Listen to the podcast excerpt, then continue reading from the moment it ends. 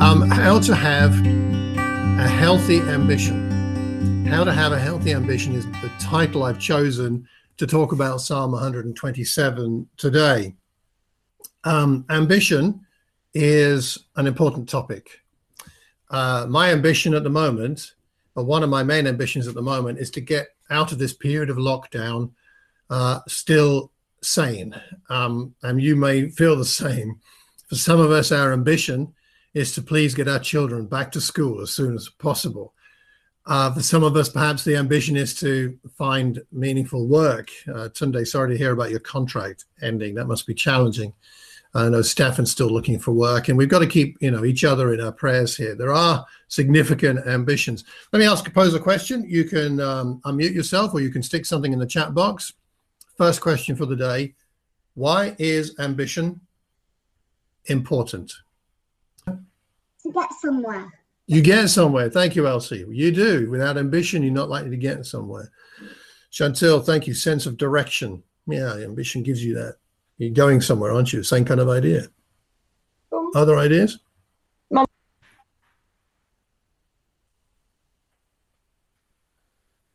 Anybody else? Why is it important? Yeah, so uh, I think uh, kind of the opposite of not the opposite, but the flip side of the coin that I see people are po- posting. It drives you forward, sense of direction, gives you a sense of purpose, gives you goals. I see Garth and Liz- Lizzie are posting. The opposite side of it is I've I've I've found that there's been times where I lack ambition or I'm not sure of my ambition. It's actually kind of demotivating and it's uh, I get passive and idle and it opens up temptation it opens up uh, discouragement and all kinds of it's kind of a almost a negative cycle a lack of ambition Right. So there's the flip side of what the problem is. There's a problem of not having it. Excuse me, as well as there's a positive side of having it. Gives you goals, gives you a sense of purpose. Bill, thanks. Drive you forward. Yeah. Simon, plans to prosper, motivation for living. Well, yeah, excellent. Excellent. I think we need ambition. Let me, I mean, you know, we're, we're thinking, the world is thinking a lot. Oh, hang on. Mulligan said it motivates. Yes, yes, absolutely. We're thinking a lot at the moment about justice and injustice because of the Black Lives Matter things and to do with George Floyd's death, and much bigger than just that. Um, we, we will hope to see greater sense of justice and less injustice. It's good to have an ambition for those kinds of things. Okay, second question for the day. Who are some of the most ambitious people you can think of, either alive or dead? All right, in the in past, in the history, the history in the past, or, or currently alive. Who are some of the most ambitious people? But what who comes to mind when you think about really ambitious people? Yeah. I couldn't hear that. Who was that? Donald Trump. Donald Trump. yeah, I think he's an ambitious chap. I'd agree with that. Yes. I've got one. Beg your I've got, a pardon? controver- I've got a very controversial one. Go on, Dan. Lance Armstrong. Lance Armstrong. Gosh, he well, you're right. He was ambitious. Yes. Cliff Boris, Richard. someone says, yeah. Bill, Cliff Richard. Cliff Richard, a very ambitious person. Yes, indeed. Yeah. Saw him live once at the NEC in Birmingham. Yeah. 30 odd years ago. Elon Musk. Yes. Michael Jackson. Yeah, that's it. Ernest Shackleton. Now you're talking my, uh, oh, my Evia, you know about Ernest Shackleton? That He's one of my top heroes ever. We got to talk about that sometime. I knew someone who used to know his son, uh, one of Penny's, re- Penny's relatives. Um, Obama. Yeah. David Beckham. Oprah Winfrey. Mandela. Okay, he was on my list. Yeah, Liesel. Yeah. Sorry, Bill, you had another one? Ronaldo. Ronaldo. Ronaldo. Yeah. Bill, you had another one, did you? Yeah, Lord Coe. I can't remember his first name. He, the runner. Oh, from Chariots of Fire. No, no, no. Um, Uh, sebastian coe Oh, Sebastian Sebastian, Coe. yeah. Sorry, right. Okay, yes. Yeah. So Edmund Hillary, yes. Alexander Hamilton. Okay, yeah. We got some names here. This is great. David Williams. Yeah, yeah. Ambitious people. did somebody say Lewis Hamilton? No, Alexander Hamilton. Well, Lewis Hamilton certainly has. You it. could add Lewis to that. No, me too. Eddie Izzard. Eddie is. He He's a did like a marathon every day for like 26 days. Yeah. That's like true. that. Yeah. No, you're right. I right. mean, that, that, the drive that must take. Yeah. Isn't it interesting that certain people spring to mind? I mean, there are lots of people who are ambitious, and in fact, almost everybody in, on some level is ambitious, but some people stand out with their ambition. Um, I think of Bill Gates and his desire to eliminate malaria. Who knows if it'll happen, but uh, what a noble ambition. Uh, Mother Teresa, on a very different level, her ambition to serve the poor in uh, what was Calcutta. Um, someone's mentioned Mandela. Gandhi had a vision for an, a united Indian nation, an incredible ambition. Um, one of mine, my sort of ambitious heroes that I've come to know more about this year is a chap called Dr. Paul Brand. I read his autobiography, sort of uh, co-written with Philip Yancey here, uh, fearfully and wonderfully, the, the marvel of bearing God's image. It's a wonderful book, but it, Dr. Paul Brand, was- Brand was one of the pioneers of figuring out what was going on with leprosy. He lived in India um, and developed procedures for um, helping people with their, um, uh, their the damage to their limbs because of um, because of leprosy, and pioneered breakthroughs in the field of treating leprosy and preventing it. It was his life's ambition to eliminate uh, um, uh, leprosy as a disease that, um, uh, and it's a, an amazing thing. And I, we we we do have examples of misplaced ambition, but we also have so many examples of well-directed ambition.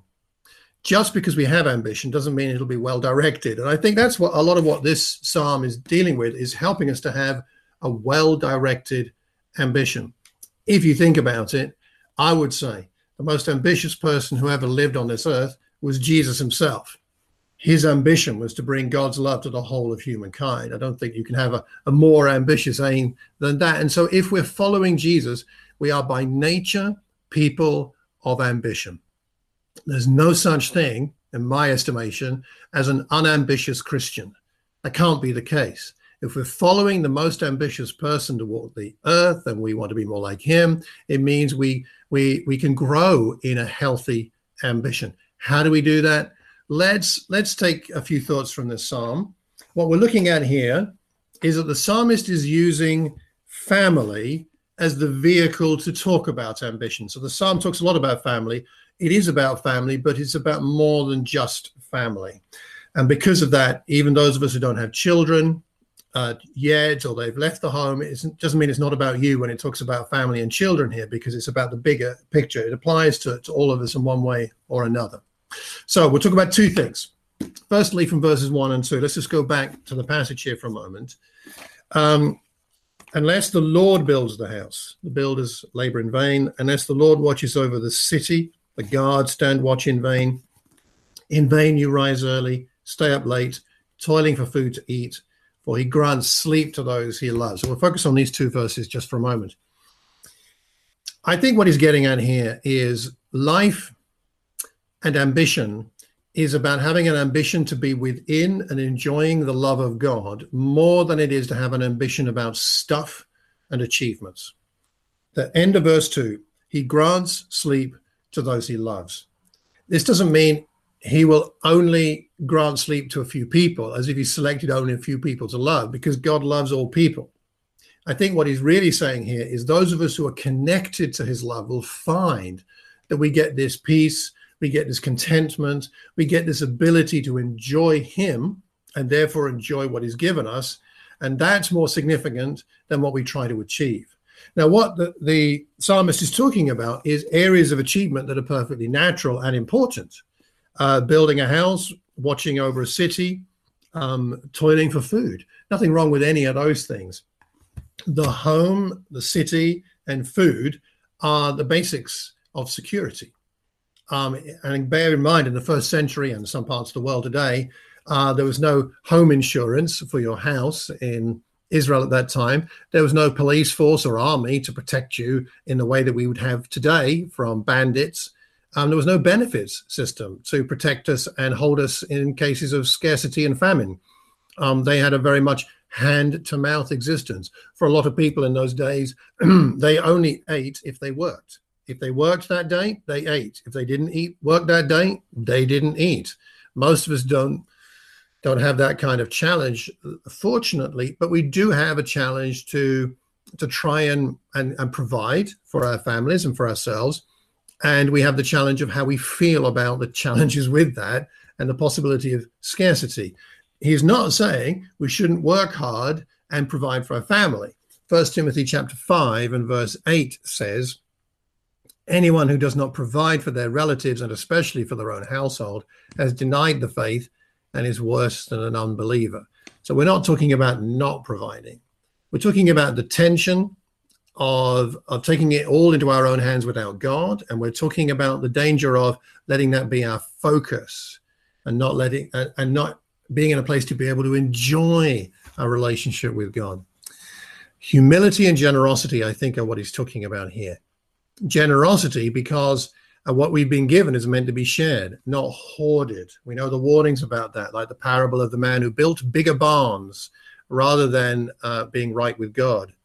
Or in James chapter 3, he says this in verse 16 For where you have envy and selfish ambition, selfish ambition, there you find disorder and every evil practice.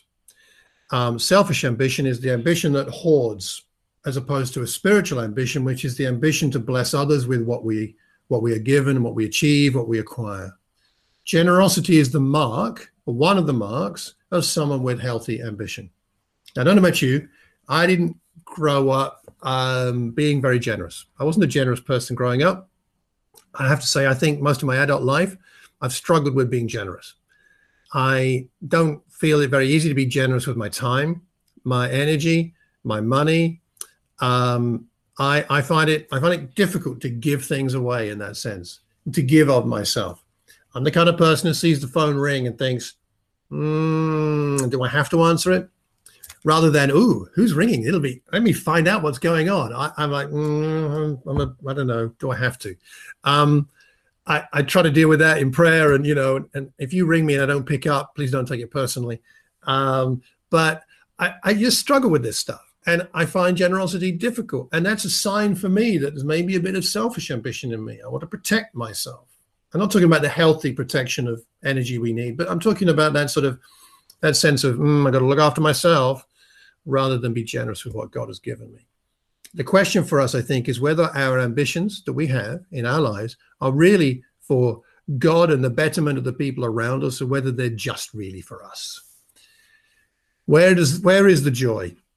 The joy is in generosity, not in selfish acquisition. Generosity and humility. James chapter 4, verse 14. Why? He says, You do not even know what will happen tomorrow. What is your life? You are a mist that appears for a little while and then vanishes. It's not a very flattering verse, that is it. You and I are a mist. Thanks, God. I thought you thought we were a bit more than a mist. Uh, but he's making the point using the metaphor there that we don't know what's going to come tomorrow. We don't know if we will we will have a tomorrow. Our plans get upset, don't they? COVID nineteen has completely upset the apple cart. Um, things are changing day by day. Uh, I don't even know. We don't know what's going to happen tomorrow. What the government will come out with, what will happen with vaccines or, or whatever. It's important that we don't get too attached to things. I think that's one of the things he's talking about here.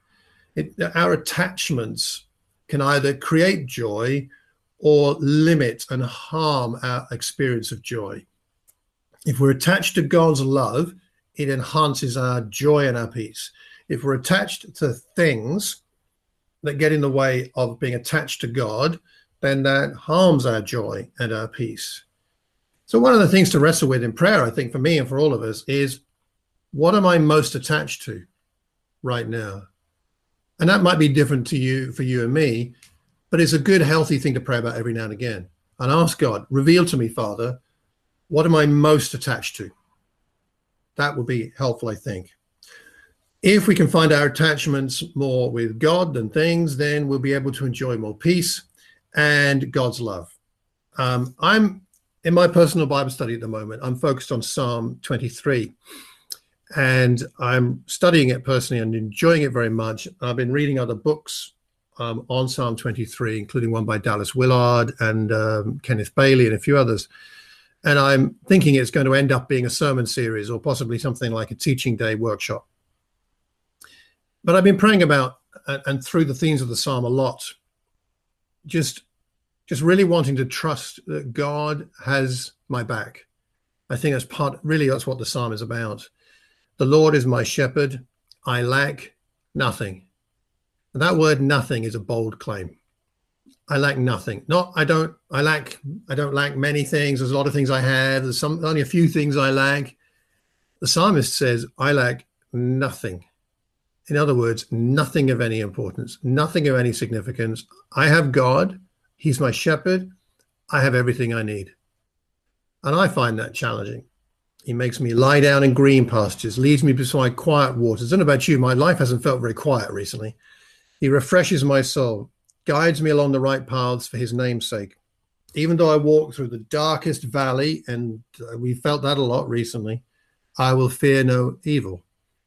You are with me. Your rod and your staff, they comfort me. You prepare a table for me before me in the presence of my enemies. You anoint my head with oil, my cup overflows.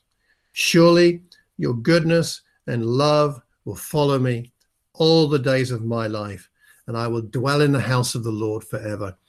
And I, I could talk a lot about this, but I just mentioned one thing from towards the end of that psalm.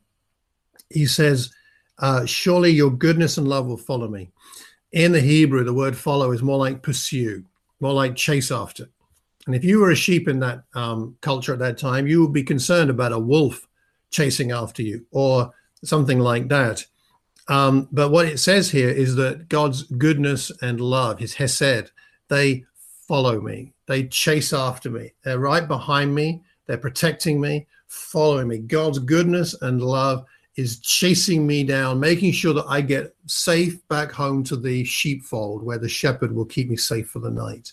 It's that's how God is with us. He's chasing us through life in a way, in a positive way, chasing us, making sure we get to where we're meant to, to end up in that safe sheepfold in, in the heavenlies, in the next life. This this this gives us peace. Uh, our acquisitions of stuff don't give us peace so just something to wrestle with and think about is are we prioritizing the love of God over the love of stuff? And are we thinking about what what's got our heart at the moment more than anything else? The second part of the psalm, let me move on to that just for a moment. I think the second part of the psalm, which is focused on family, is really telling us that once we've got this love of God thing sorted out, that um, that He He loves us and let's love Him and let's be in that relationship with Him. I think the second part of it is that people in this life matter more than stuff. Um, children are a heritage, offspring a reward, like arrows, children born in one's youth. Blessed is the man whose quiver is full of them. They won't be put to shame when they contend with their opponents in court. I think he's just saying you, you've got a family, cherish your family. People are more important than things. Children are a gift children are a gift. Now, you know, we've got quite a lot of parents and grandparents here. Sometimes our children feel like a gift. Sometimes they feel like, well, I don't want to use a different word, but a, a different word um, that is not quite so positive. They're, they're, they're, at least a challenge at time to time. And children, I know some of you are on the call here, and we love all of you, and we do. I mean, your parents love you with all their hearts. There are days they struggle um, with that love. Um, you may not be aware of that, but um, it does happen. But children are a gift, they're not an achievement. You didn't achieve something by having children, and neither did I. I mean, uh, the, uh, well, I think the mothers who gave birth, that was kind of an achievement. I mean, that was hard work. But what I'm talking about is the making of a child. And in the making of a child, and I won't go into too much detail here on a, on a family show, but the, the making of a child um, is not, you can't really say it's an achievement um, you can't really say it's work, can we? I, I at least that. And so we need to remember that children are a gift. They're a gift, not an achievement. Uh, it's important that we remember to be grateful for our family. Grateful for our family, our physical family, and I would stretch it to be to say spiritual family as well. It's so important that we it's so important that we delight in our family, not in their accomplishments. we delight in our family as people, not not their not the fact that we now have children and we've we've done something in life. Um, I was having a one of my uh, monthly uh, Sabbath days, um, beginning of this month, and I went up to Dunstable Downs, which is my favourite place to go and have extended prayer times. And in the distance from Dunstable Downs, you can see Luton, where I was born. Um, I can actually see the the factory my father worked in in 1950, 1959, 1960, around that time. Um, and I was up there uh, earlier this month, and it suddenly struck me. I'm 59. I turn 60 next February. It suddenly struck me this time, 60 years ago, I was in my mother's womb. Kind of doing the maths back from February.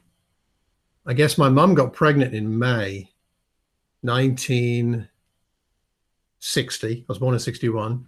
So 60 years ago at this time, I existed. I existed in my mother's womb, but I existed. And it just made me think about how lucky i mean all the circumstances that could go wrong you know and here here i am i exist i live I, it's an amazing thing to exist and to have family. Um, some of you will know my mum was in hospital on uh, last weekend. We've had a week of it. My mum was in hospital last weekend and penny's dad was in hospital this week. They're both home now. But my mum was in hospital and because of covid-19 uh, none of us could go and visit so we didn't know how long she would be in, and uh, she couldn't get her mobile phone working. She wasn't charged up, and she didn't have any credit, and then she couldn't figure out how to turn it on. Then she couldn't figure out how to answer a phone call. It was one of those, you know, things. Poor thing. Um, and eventually, on I think it was Sunday night, I finally got through to her on the phone, and we talked. And uh, you know, just to hear her voice, knowing she'd been in hospital two or three days without seeing anybody, it was just really moving to talk to her and and and just think about what she was going through and and to cherish her as my mother and um and then i um i was feeling quite emotional about it all and um and and she was getting a bit emotional and um and I wasn't quite sure what to do. And you, you, last Sunday, when I wasn't with you, I, I put my the song I wrote um, as a communion song, and I gather it didn't come through too well on the uh, through the internet and stuff. But anyway, but I decided I, I put the phone down on on speakerphone something, and I I went to my piano and I played her and sang her the song that I wrote, and um, I think it made us both cry. Um, uh, and but you, I, I just share that to say, you know, it's it's important we connect with our families, older, younger. It's important that we cherish people over the stuff, or the lack of stuff, or the ambition for stuff people are more important. And I think as a parent, myself, and speaking to a lot of us as parents and grandparents, it's so important that our priority is to model the right way for our children to live rather than try to acquire the stuff we think they need. And we need to acquire some stuff. But more important is that we model the right priorities for our children, which includes our devotion to God them seeing a parent, their parents pray, them hearing their parents pray, them he- seeing their parents read the Bible, talk about the Bible, and talk about God and His love and His heart is more important than education or sports clubs or. And I say this not to say those things aren't significant, but just to say this is the kind of psalm that helps to think through again: Have we got the balance right here in our household? That's all really I'm saying here. Our children feel feeling loved by us, the love of God through us is more important than them getting their homework done. And I speak as a former teacher and as a child of two head teachers. Um, they need to feel that love. Home happiness is more important than home wealthiness. And I know wealthiness is not a word, I'm making it up to make the point. Um, it's so significant that we cherish our blood family, and it's so significant that we cherish our spiritual family here. We have a wonderful spiritual family. This is the place where we can hopefully find healing. We can find help. We can find what we haven't found elsewhere in this world. And therefore, it's important at a time when we're dealing with isolation challenges that we make sure that we fight against the, the potential, at least, for personal isolation.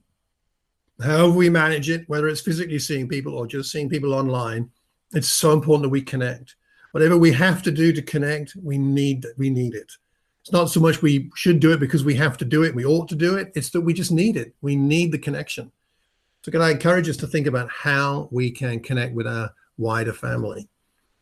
Um, so, prioritizing people over stuff, just to finish off, and then we'll take bread and wine together, thinking about Jesus in a moment. This psalm goes well together as a um, kind of connected to what happened in Genesis 11 with Babel. In Genesis 11, people tried to build a tower to the heavens to make a name for themselves, and God thwarted that, not because he didn't like them, but because he knew it would harm them. The same idea, I think, is here. Unless the Lord builds the house, it's okay to build a house, but the Lord needs to be involved.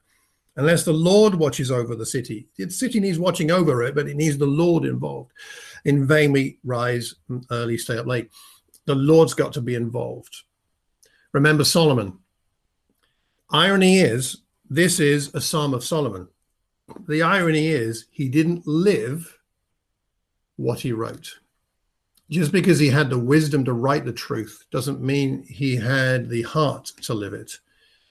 Let's make sure we're the same. We're not like that. We're, we're the opposite of that. That we have the wisdom to know this is true, but we also have the heart to get the balance of what we love and what we're uh, uh, uh, what we are connected to and what we value is get that balance right how to have a healthy ambition love god first more than anything else and build and belong to a large and loving family i think if we do those two things we're going to have a healthy ambition Love God with all our heart, soul, mind, and strength, loving our neighbor as ourselves. Love God first. Put Him first. Have good devotional times with God. Good times to reflect with God in prayer and Bible study and using other spiritual disciplines.